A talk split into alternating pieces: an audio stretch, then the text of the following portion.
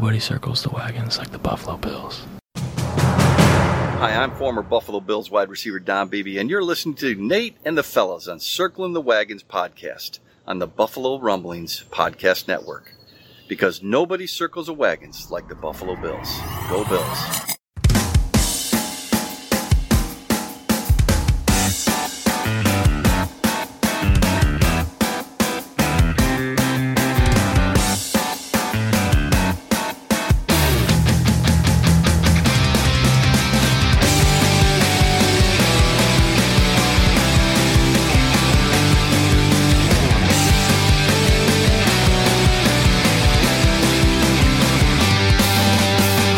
Welcome to the Circling the Wagons podcast, a podcast discussing the Bills all year round with interviews, news, recaps, and insightful fan discussion. Most times. Here's your host and lifelong Bills fan, Nate. Hello, everyone. Welcome to another episode of Circling the Wagons, a Buffalo Rumblings podcast. I am your host, Nate. Thank you so much for joining us. In this episode, I am actually going to use some audio from an interview I did with Justice Radford. Now, Justice, you've heard on our podcast before. Um, I had him on a couple of times. Um, he's had me on his podcast. He does the Justice for All podcast and like two or three other ones for the Buffalo Fan Base um, Network and their YouTube channel, um, their podcast network. I absolutely check out his work if you haven't already. Uh, but I thought there were some cool discussions that came up that don't um, often organically come up uh, in a normal uh, podcast or anything that I've done recently. So I thought I would share them with you guys. Um, the first thing was a really cool segment. Which was called Poetic Justice, where uh, Justice pits uh, two different uh, podcasters against each other for a specific topic. And um, we kind of make our arguments uh, for and against a certain uh, Bill's topic, and he is the judge in that area. And the third person or the third guest is the jury. Now, on this episode, obviously, Justice was the judge. Um, I was with Charlie Gross and Adam Zentek, um, that you probably know from uh, their own podcasts. Uh, Charlie has like three or four different podcasts, and Adam does one for Built in Buffalo. So it was really cool to uh, discuss these topics with them. And then after that, um, we discussed potential trade options for Brandon Beane uh, coming this uh, this training camp because you know how Brandon Beane likes to wheel and deal and maybe get a, a late round pick or a day three pick for a certain player. So we kind of go over some potential trade options. Uh, so that was a lot of fun. Um, if I hope you guys enjoy it. Uh, if you do, definitely uh, go over to the YouTube channel over there. Uh, go over to their podcast network, Buffalo Fan Base. It's the official uh, podcast and uh, YouTube channel for the Bills Mafia. Um, check them out. Listen to the whole thing. It was a fun time. We also did another one about Patrick Mahomes v. Josh Allen, um, and I actually had to argue for Patrick Mahomes, which was very weird. I did not think I would be able to do that, but uh, I did the best with what I could, and I think I, I think I did pretty well, even though I didn't didn't necessarily agree with uh, or believe every, anything I said. so, without further ado, uh, some poetic justice. I am super excited. Uh, we are going to get into poetic justice. Okay. With our first debate, we're going to have Nate versus Charlie. All right. And we're going to have Adam Z as the jury. All right. Now, of course, obviously, it's poetic justice. You know, justice is the judge. But we are going to have a Ken Dorsey versus Brian Daboll debate. Okay. Now we're going to see, these guys are going to have to come, you know, with their opinion and, and me and me and Adam will, will give our thoughts as well on who we think had the better, better argument. Our bias in this between who we think is actually better doesn't mean anything. Okay. This is who has the better argument and who we think we'd give, you know, the, the answer to based off of uh, what these guys said. Okay. So without further ado,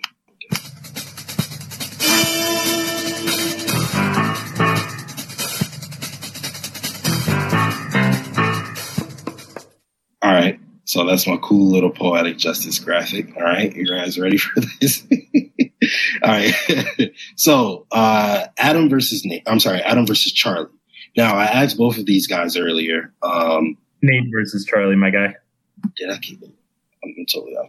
Nate versus Charlie. Um, I asked these guys earlier who would be who who is the better offensive coordinator, and essentially who do you trust more with your offense and Josh Allen and, going forward. And we got a, a, little bit of a little bit of a discrepancy there. Um, so uh, the uh, let's go. The plaintiff, all right, is my man Nate here. Okay, he says he likes Ken Dorsey. He likes Ken Dorsey. He thinks Ken Dorsey is going to be the better offensive coordinator. And of course, Charlie Gross is the defendant. Charlie Gross, you have to defend your boy Brian Daboll, And I made Brian Daboll the defendant because we've seen his resume. We've seen what he's done with maybe the best quarterback talent that's ever walked the planet. And, you know, we've seen the results, the good, the bad, the ugly. So, uh, we haven't seen anything from Ken Dorsey at all, essentially. So he is going to be the plaintiff and, uh, we're going to make it happen that way. So without further ado, you get a argument, not the most you get, uh, you, you get an argument, right? You also get a rebuttal and then you get a final statement in the, the in you know the, the debate, this debate, right? All right, so we're going to start with Nate. Why is Ken Dorsey the better offensive coordinator? Well, first of all, let me just state that uh, if this was a regular trial, that I would be the Johnny Depp of this trial, and uh, Charlie would be the Amber Heard. Um, um, wow. No, I, yeah, yeah, shots wow. fired, right? No, I. Uh, um, Objection hearsay. Are you objecting Charlie, you make question? a beautiful Amber Heard, by the way. I was thanks. I was going for Camille, but I guess well, whatever.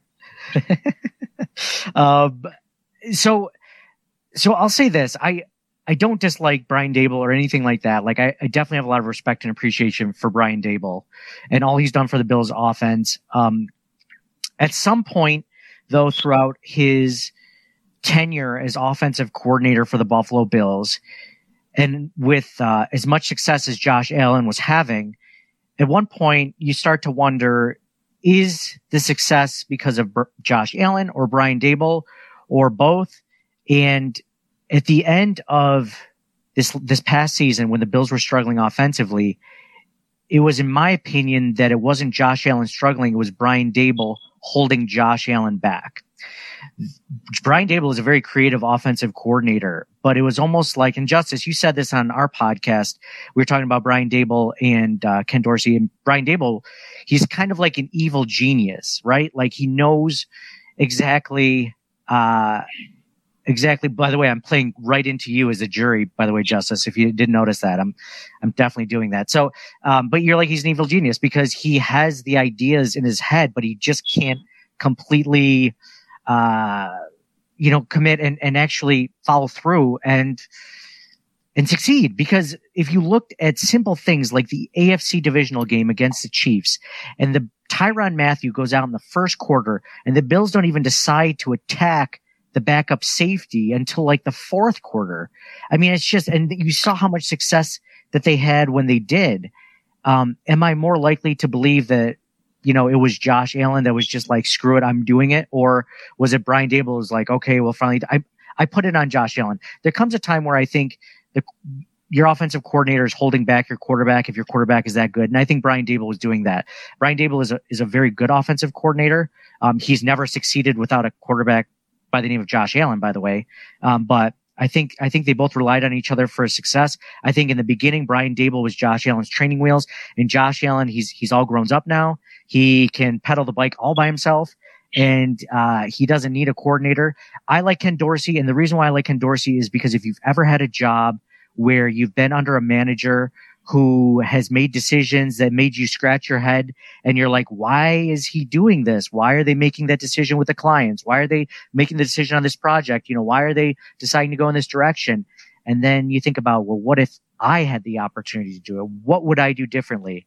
And I think he took all those last few years of looking at that option and said, Hey, when I get the opportunity, this is what I'm going to do differently. Not only that is he's going to have Josh Allen's, uh, he's going to have more of a say than Josh Allen's going to have more of a say in the offense than he ever has because he handpicked the offensive coordinator. And it's going to be more so of like a Peyton Manning, you know, insert offensive coordinator relationship where, you know, Peyton Manning makes the calls, you know, you know, the offensive coordinator, you know, has some input, but really it's going to be Josh Allen's offense in this. So I like Brian Daboll. Um, I think Ken Dorsey's going to bring new wrinkles and new designs, and he's going to kind of make up for some of the predecessors' uh, shortcomings. All right.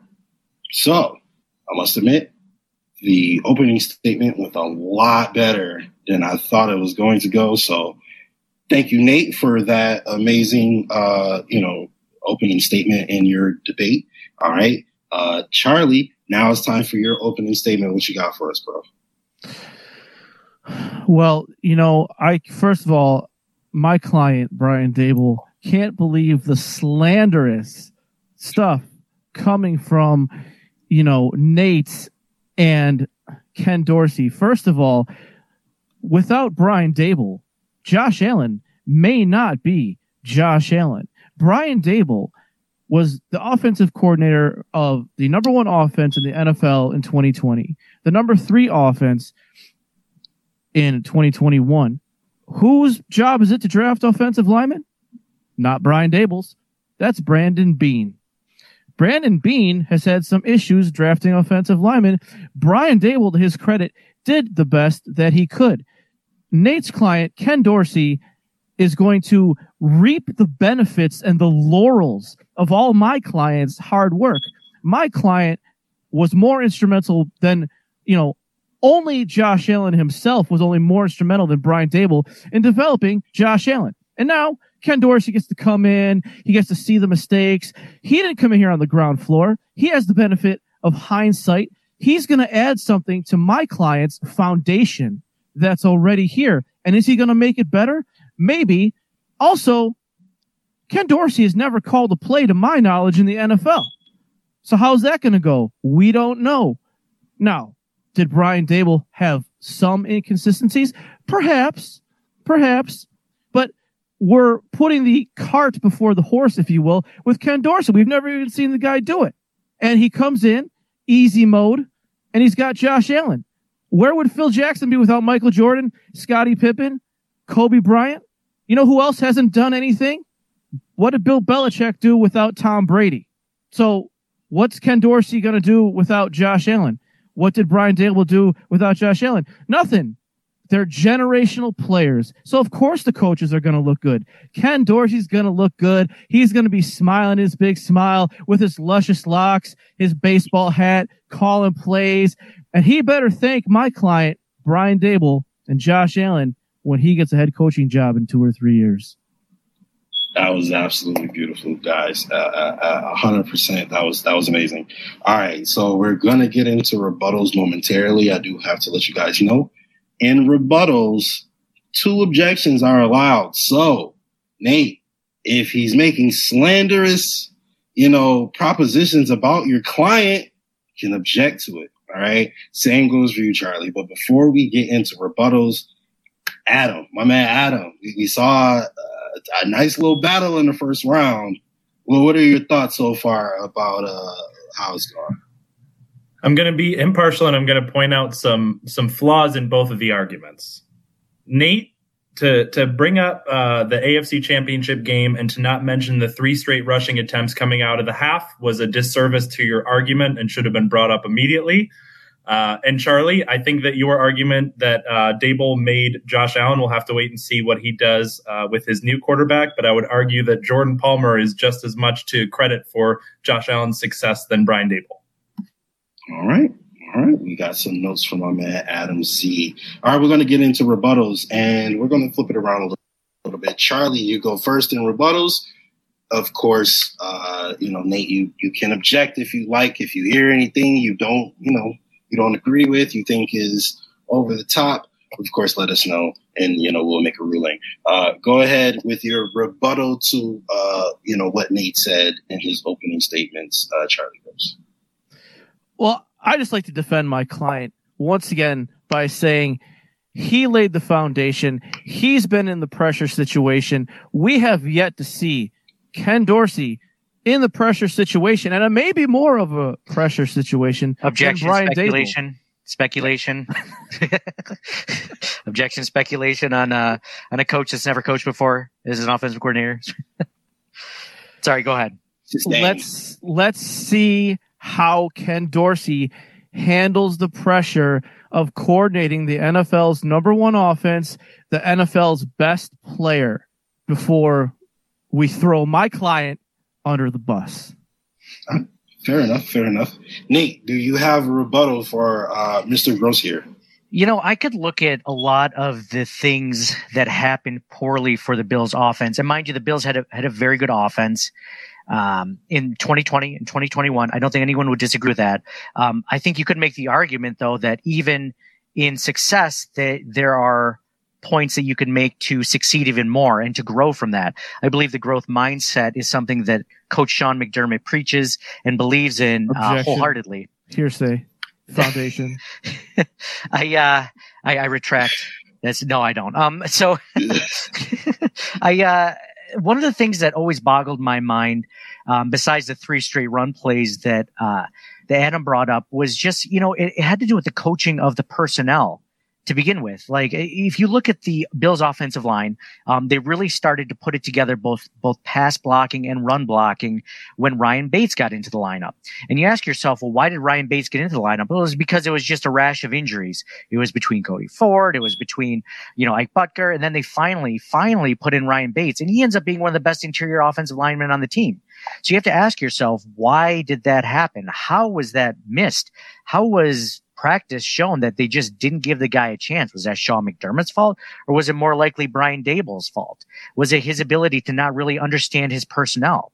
And we talked about Isaiah McKenzie earlier. I think Isaiah McKenzie's a weapon. Brian Daboll just refused to use him on anything besides a stupid jet sweep. So um, we'll definitely see when Ob- objection. We should the definitely jet see- sweep is not stupid. I was going to say I object. The jet sweep is so cool. it's cool. It's cool. I just want to see him used for more than just a fake run play or whatever. I just, I think he can do more. I want to see more out of him. I want to see if Brian Daboll will be able to succeed with uh, Daniel Jones. I mean, if he's that good, um, uh, he just hasn't been able to succeed with anyone but Josh Allen.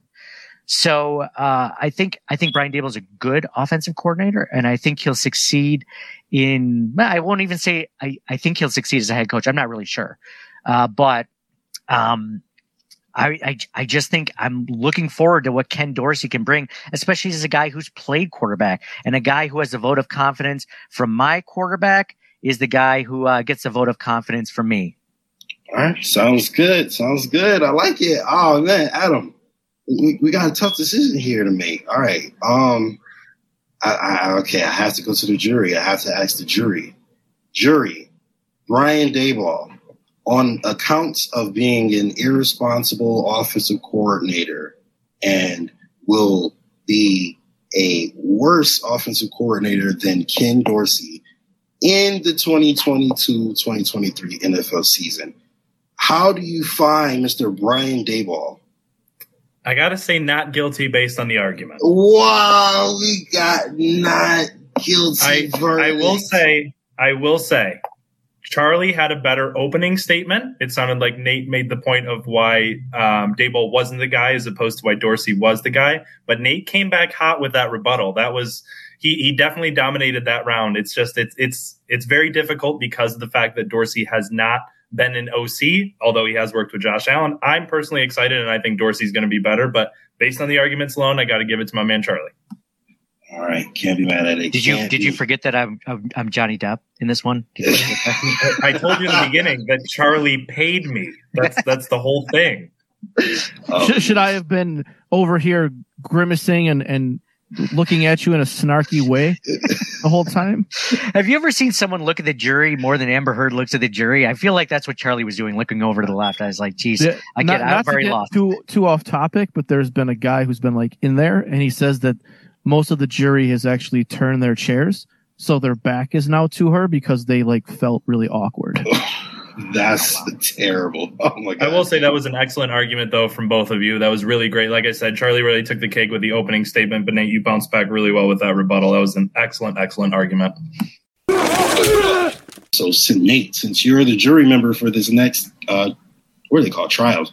Since you're the jury member for this next trial, I have to ask you, who do you think is in the running to be a Brandon Beane special this year, according to Vince. Uh, it's a player who gets flipped for a late round pick or probably higher than what they probably should command on the market.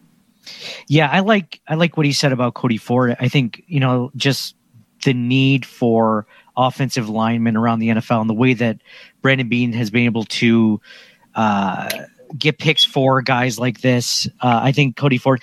I, I'm worried that he's he's been so underwhelming though that play teams might just look the other way.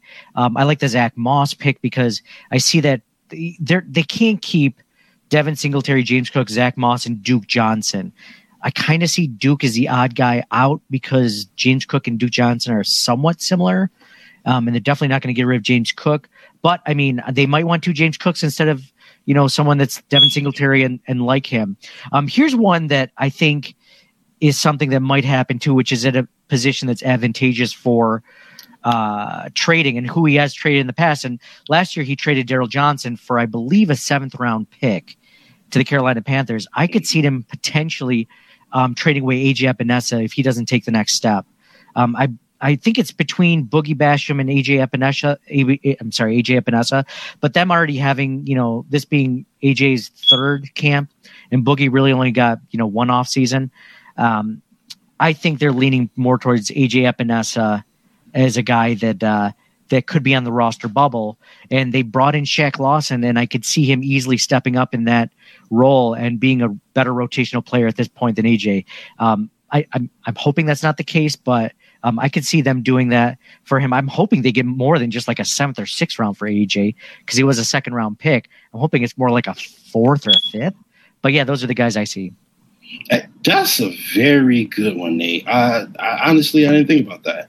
AJ Epenesa could very well, you know, be in the running for someone who gets traded. You know, there's a lot of players at his position now.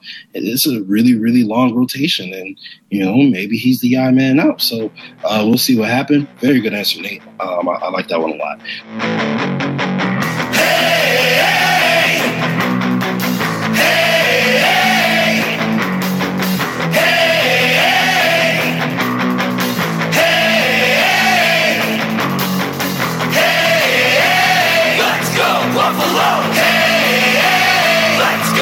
alone.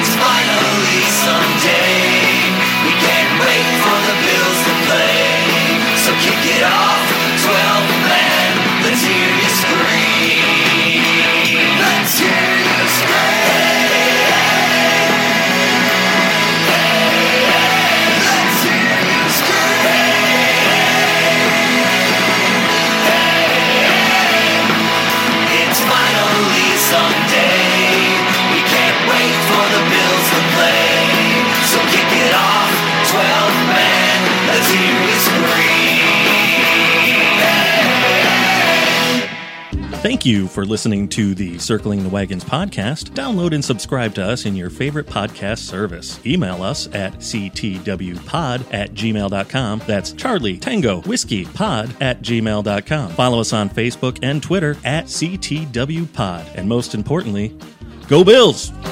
Nobody circles the wagons like the Buffalo Bills. Nobody circles the wagons like the Buffalo Bills, Nate.